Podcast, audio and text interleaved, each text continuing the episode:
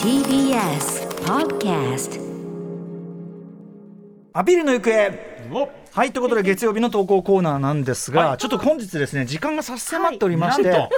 もうさだってさあの先週新企画プレゼンウォーズやったのよ、はい熊崎君いない時、熊崎アナウンサーの役でそう、はいであの新企画が立ち上がってくるタイミングだから、もうあんまりね何回もやれるか分かんないのにね保坂さんねあ提案者の保坂ディレクターですよそうですねはいなのお願いにします貴重な1回をこんな形でね紹介できないぐらいものう団長まのあ団長の思い団長の思いででね詳しいですねねえこれやるしかない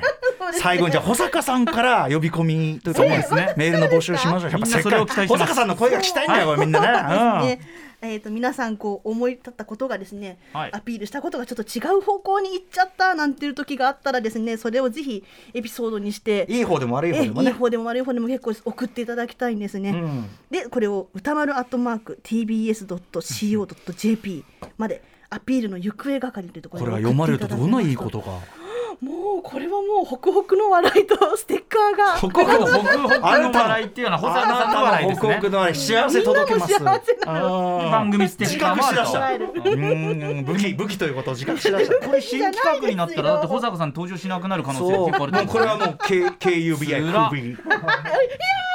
あでも保坂さんのね企画もあるもんねひらがなみ